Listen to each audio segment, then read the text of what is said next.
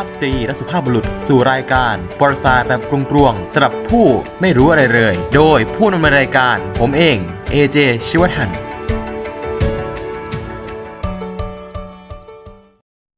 สวัสดีครับอยู่ผม AJ ชิวัฒน์คนนี้คนเดิมคนที่หายไปนานนานแล้วก็กลับมาแล้วในวันนี้กับ EP 2.5 t i s Well EP นี้ตามสัญญาเราจะเล่าเรื่องของบุคคลสำคัญ ซึ่งบุคคลผู้นี้เป็นคนก่อตั้งอเมริกา เป็นบิดาแห่งชาติอเมริกา เป็นสิ่งที่เรียกว่าจุดเริ่มต้นของการมีประธานาธิบดีของอเมริกา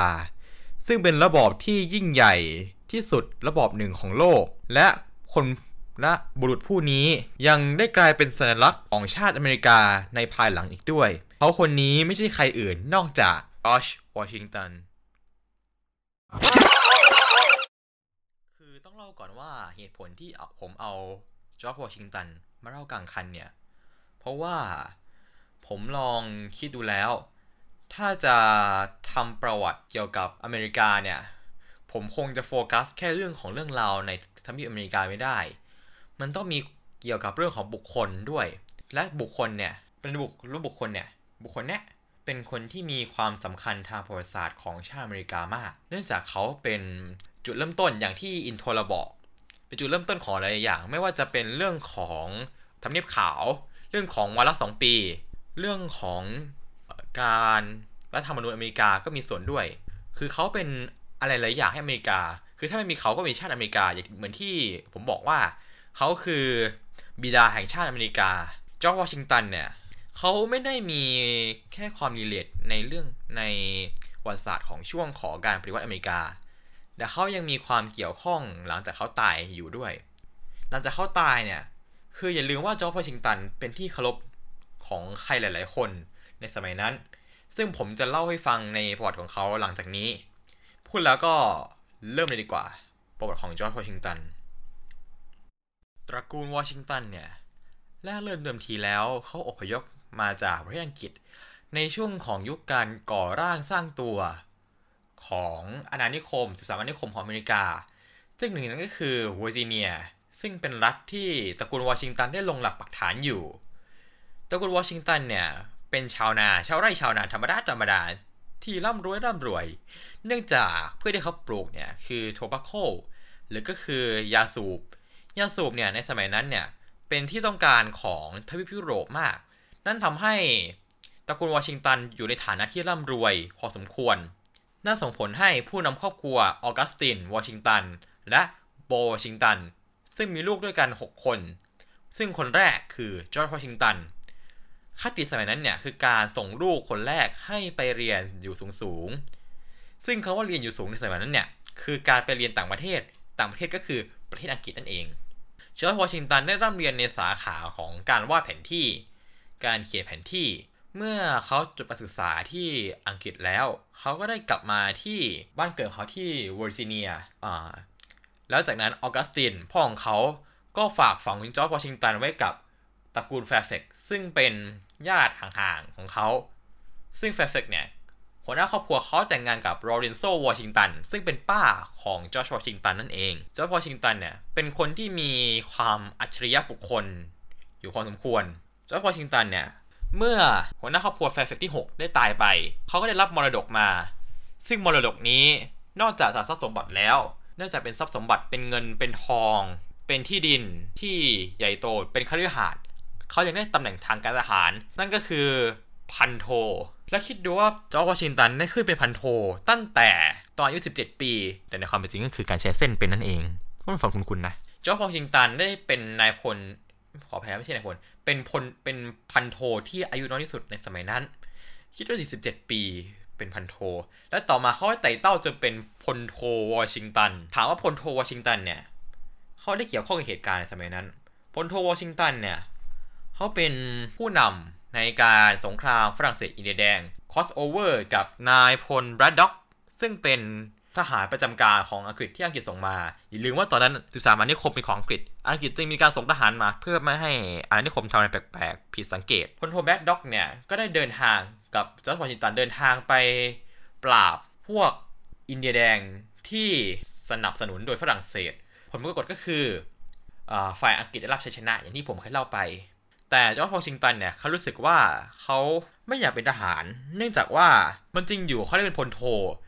แต่สิ่งที่เขาได้เป็นจริง ๆ ก็คือกองสนับสนุน ซึ่งมันเป็นสิ่งที่เขาไม่อยากเป็น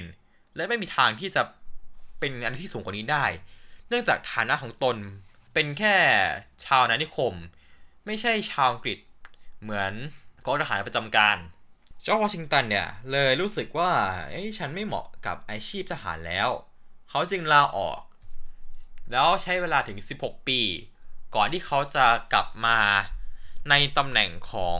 ของนายพลวอชิงตันถามว่า 16 ปีเขาไปไหน 16 ปีที่เขาไปเนี่ยเขาได้เจอกับหญิงคนหนึ่ง ชื่อว่า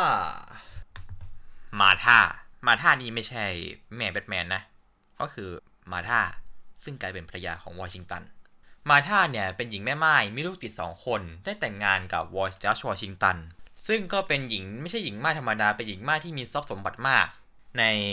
เรื่องของที่ดินหรือเงินต่างๆ จอร์จวอชิงตันเนี่ยซึ่งร่ำรวยด้วยการด้วยอาชีพด้วยอาชีพที่เขาทำก่อนที่เขาจะหยุดไป 16 ปี เขาก็ได้แต่งงานกับมาธาแล้วก็ไม่มีลูกนะ เพราะว่าด้วยโรคที่เขาเป็น ผมไม่ชัดเจนว่าโรคที่เขาเป็นคืออะไร แต่มันทำให้เขาไม่สามารถที่จะมีลูกกับมาธาได้ แต่ยังไงมาธาก็มีลูกอยู่สองคน ซึ่งนั้นก็ซึ่งลูกลูกของเธอเนี่ยก็เป็นลูกชายกับลูกสาว จอร์จวอชิงตันอาศัยยังมีความสุขอยู่ที่เมาท์เวอร์นอนอ๋อเรามี เกร็ดเล็กเกร็ดน้อยด้วย รู้ไหมว่าทำไม White House ถึงเกิดขึ้น White House เนี่ย ชื่อเนี่ยมาจากบ้านที่มาร์ธาอาศัยอยู่ ซึ่งบ้านเนี่ยเรียกว่า White House หรือบ้านสีขาว ซึ่งในต่อมาได้ให้กลายเป็นทำเนียบขาวในปัจจุบันทำเนียบขาวปัจจุบันมาจากชื่อบ้านของภรรยาของประธานาธิบดีวอชิงตัน ก็คือมาธานั่นเองนี่เห็นหมล่ะเขาเป็นความเกี่ยวข้องกับทุกอย่างเลยจอร์จวอชิงตัน แม้แต่เมียเขาก็ยังมีความเกี่ยวข้องกับทำเนียบขาวสุดยอด จอร์จวอชิงตันเนี่ย 16 ปีผ่านไปเกิดเหตุการณ์ที่เราก็รู้ๆกันอยู่แล้วเนาะ เหตุการณ์การปฏิวัติอเมริกา การปฏิวัติอเมริกา ส่งผลให้นายพลจอร์จวอชิงตันเนี่ย ได้กลับมารับใช้แผ่นดิน ซึ่งนายพลจอร์จวอชิงตันเนี่ยเขาก็โด่งดังอยู่แล้ว เนื่องจากเขาเป็นทั้งนักการเมืองท้องถิ่นของเวอร์จิเนีย เป็นคนที่โด่งดังและร่ำรวยมาก เนื่องจากเขาเป็นเจ้าของที่ดินหลาย ๆ ที่ผสมกับที่เขาแต่งงานกับมาร์ธาไม่ทรัพย์สมบัติยิ่งเพิ่มทวีคูณเข้าไปอีกทำให้เขาได้กลายเป็นคนเด่นคนดัง สภาฟิลาเดลเฟีย จึงได้เลือกเขาให้เป็นในตำแหน่งของพลเอกวอชิงตัน บัญชาสูงบัญชาการสูงสุดของกองทัพการปฏิวัติอเมริกาในตอนนั้น ซึ่งเหตุการณ์เราก็จะเป็นเล่าใน EP ที่ 3 ที่ 4 ที่ 5 ที่ 6 ที่ 7 ต่อไปว่าเกิดอะไรขึ้น ราะถ้าเล่าใน EP นี้มันคงไม่จบภายใน 13 นาทีนะครับ มันคงจะจบในโอ้อีกประมาณสักชั่วโมงหนึ่งคงจะจบ ซึ่งจะนานเกินไปจอร์จวอชิงตันหลังจากการปฏิวัติอันเสร็จสิ้นเรียบร้อย ในวันที่ 30 เมษายน ปี 1789 เขาได้รับการแต่งตั้งเป็นประธานาธิบดีของสหรัฐสหรัฐอเมริกา ด้วยคะแนนเสียง 1,789 เสียงของสภา เยอะไหมล่ะ 1,789 เสียงของสภากับ 100% electoral vote ซึ่งเป็นคะแนนที่มากที่สุด และน้อยคนที่จะทำลายสถิตินี้ได้ สะท้อนให้เห็นว่าวอชิงตันเนี่ย เป็นผู้นำที่มีศักยภาพ และเป็นคนที่เก่งในหลายด้านจอร์จวอชิงตันมีความสามารถด้านการเขียนแผนที่การบัญชากองการบัญชาการของกองทัพ การทำนาเนื่องจากต้นตระกูลเขาเป็น landlord เป็นชาวนา อย่างที่ 4เขาเป็นคนที่มีแม่ตาถึงแม้จะมีบางเหตุการณ์ที่เขาไม่ก็ตามเถอะ เป็นคนที่มีแม่ตา 5. เขาเป็นคนที่มีความแบบเขาทำเพื่อชาติจริง ๆ ถามว่าเขาทำเพื่อชาติยังไง รู้ไหมว่าทำไมประธานาธิบดีอเมริกา ถึงมีวาระเพียง 2 ปี นั่นเพราะว่าจอร์จวอชิงตันเนี่ยเขารับวาระแค่ 2 ปี เขารับ ครั้งแรกในปี 1789 หลังจากนั้นปี 1796 เขาจึงถ้าผมจำปีผิดนะ 1796 เขาได้เกษียณจากตำแหน่งประธานาธิบดีของสหรัฐสหรัฐอเมริกา เพราะเขาว่ามันมันเขาเริ่มแก่ชราละเขาอยากกลับไปอยู่ที่บ้านของเขาก็คือเมาท์เวอร์นอนบอกเขาให้ครับเมาท์เวอร์นอน ซึ่งเป็น บ้านที่เขาพักอยู่ระหว่าง 16 ปี ที่เขาพักจากการเป็นทหาร เขาอยากไปอยู่อาศัยกับมาร์ธาภรรยาของเขา นั่นก็เป็นการแสดงให้เห็นว่าวอชิงตันเนี่ย เป็นคนที่ไม่ติดกับอำนาจ เป็นคนที่นอกจากจะไม่ยึดติดกับอำนาจแล้ว ยังไม่ยึดติดกับยศกับตำแหน่ง เขาไม่อยากให้คนอื่นเรียกตัวเองว่าเป็น เป็น king of อเมริกา ทั้งที่เขาเป็นได้ เขาสามารถที่จะแต่งตั้งตัวเองให้เป็น king ได้ แต่เขาไม่รับ เขาสามารถรับเงินเดือน 25,000 ดอลลาร์ได้ แต่เขาไม่รับ เนื่องจากเขาเป็นคนที่รวยอยู่แล้ว เขาจึงไม่รับทรัพย์สมบัติเหล่านี้ แต่สิ่งที่เหตุผลที่เขาไม่ให้คนอื่นเรียกตัวเองว่าเป็น king เนี่ย เขามองว่าเขาไม่อยากเป็นคิงเหมือนอังกฤษ ซึ่งสมัยนั้นอย่าลืมว่าอังกฤษเป็นประเทศที่ ชาวอานิคมเนี่ยเขามีความจงเกียดจงชังอยู่ ถึงขนาดที่ว่าเป็นคตินิยมว่า อเมริกาจะไม่ยึดติดกับ จะไม่ยุ่งเกี่ยวกับทวีปยุโรปในเรื่องของการสงคราม ซึ่งก็กลายเป็นคตินิยมยาวๆนานจนถึงสงครามโลกเขาก็มีคตินิยมนี้ อยู่ ถ้าเราตามดูหนังได้อย่างหลาย ๆ เรื่อง เช่นหนังสงครามโลกครั้งที่ 1 ซึ่งอเมริกา ตอนแรกจะพยายามไม่ยุ่งเกี่ยวกับทวีปยุโรปจนกระทั่งมี เหตุอะไรบางอย่างที่ทำให้อเมริกาต้องเข้าเกี่ยวสงครามเข้าถึงจะเข้าร่วมสงคราม แต่ไอเหตุผลนั่นนะมันต้องหนักแน่นเพียงพอ เพราะอเมริกาจะไม่เข้าร่วมสงคราม อย่าง อย่างแบบเรียกว่าอะไรล่ะ อย่างตั้งใจต้องมี ต้องมีเหตุผลที่มากเพียงพอ ซึ่งไอ้ไอ้เรื่องเนี้ยมันมาจากจอร์จวอชิงตัน ซึ่งคิดเรื่องนี้ เหตุผลที่เขาไม่เป็น king เขาอยากให้คนอื่นเรียกเขาว่ามิสเตอร์ประธาน ซึ่งเป็นสิ่งที่เขาว่ามันเหมาะสม และกลายเป็นคำเรียกประธานาธิบดีของสหรัฐอเมริกา ในเวลาต่อมาด้วยจอร์จวอชิงตันได้ดำรงในตำแหน่งเขาก็เจองานอะไรหนักนะอย่างก็คือ Shays' Rebellion ซึ่งเราจะเล่าใน EP อ่า EP ที่ผ่าน EP ที่ 8 แต่เอาเป็นว่าเป็นเรื่องของกบฏสุรา ซึ่งสุดท้ายก็เกิดการปราบปรามอย่างสำเร็จ แล้วจอร์จวอชิงตันเนี่ย เขาไม่ใช่คนธรรมดา เขายังมีสิ่งที่เรียกว่า การทำให้คนอื่นยำเกรง รู้ไหมว่าความขัดแย้งในสภาในสมัยนั้น ซึ่งเกิดขึ้นระหว่างอเล็กซานเดอร์แฮมิลตันกับโทมัสเจฟเฟอร์สันเนี่ย ได้ถูกยับยั้งโดยจอร์จวอชิงตันโดยจอร์จวอชิงตันเนี่ย เป็นบุคคลที่ได้รับการเคารพอย่างมากในประเทศเกิดใหม่แห่งนั้นจนต่อจนต่อมาเนี่ยเขาก็เกิดความขัดแย้งกันจริง จึงเกิดการแตกพรรคกลายเป็นพรรคเดโมแครติกรีพับลิกันในเวลาต่อมา แต่มันเกิดหลังจากที่จอร์จวอชิงตันได้ออกจากตำแหน่งแล้ว หรือก็คือเขาได้ตายแล้ว จอร์จวอชิงตันได้ตายที่บ้านของเขาเมาท์เวอร์นอน ในวันที่ฝนตกจอร์จวอชิงตันได้ไปดูเก็บได้ไปดูสัตว์ที่เขาเลี้ยง เป็นพวกโคเป็นวัวเป็นอะไรต่างๆ จนเขาเกิดอาการที่เรียกว่าปอดบวม ซึ่งปอดบวมเนี่ยก็ยังเป็นโรคที่ยอดนิยมของไทยอยู่นะ เป็นโรคที่อันตรายมาก เราขอแนะนำให้ทุกคนอย่าไปตากฝนนะ เดี๋ยวมันเขาเดี๋ยวเราจะเป็นแบบจอร์จวอชิงตัน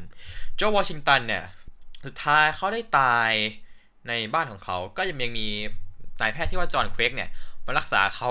และการรักษาเขาที่สุดยอดมาก เขาได้ถ่ายเลือดประมาณ 5 พาย หรือประมาณ 5 ถุง เคยไปกาชาติไหม ไอ้5ถุงนั่นแหละ ที่เจ้าพิงตันได้ถ่ายเลือดออกมา ซึ่งเป็นปริมาณที่ทำให้คนชักตายได้ คือความจริงเจ้าพิงตันน่าจะรอดจากอาการปอดบวมได้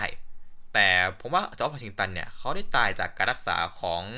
อแพทย์จอนี่แหละ ซึ่งก็คือการถ่ายเลือด ซึ่งมันไม่มีคนปกติทำหรอก มันเป็นวิทยาการใหม่ ซึ่งคนที่เป็นหนูทดลองก็คือจอร์จวอชิงตันนั่นเอง คำก่อนที่เขาพูดก่อนจะตายเนี่ย คือคำว่า tis well ทุกอย่างจะผ่านไปได้ด้วยดี ซึ่งเป็นจริง เขาเป็นตัวแปรอะไรหลายอย่างของประเทศแห่งนี้ และเขายังมีบทบาทสำคัญ ในการปฏิวัติอเมริกาเขาคือตัวแปรหลัก จนถึงตอนนี้เขายังเป็นที่จดจำของชาวอเมริกา ชื่อของเขาไม่เคยหายไปจากหน้าบริษัทของอเมริกาแม้แต่ครั้งเดียว บุรุษผู้นี้มีนามว่าจอร์จวอชิงตัน a man from Virginia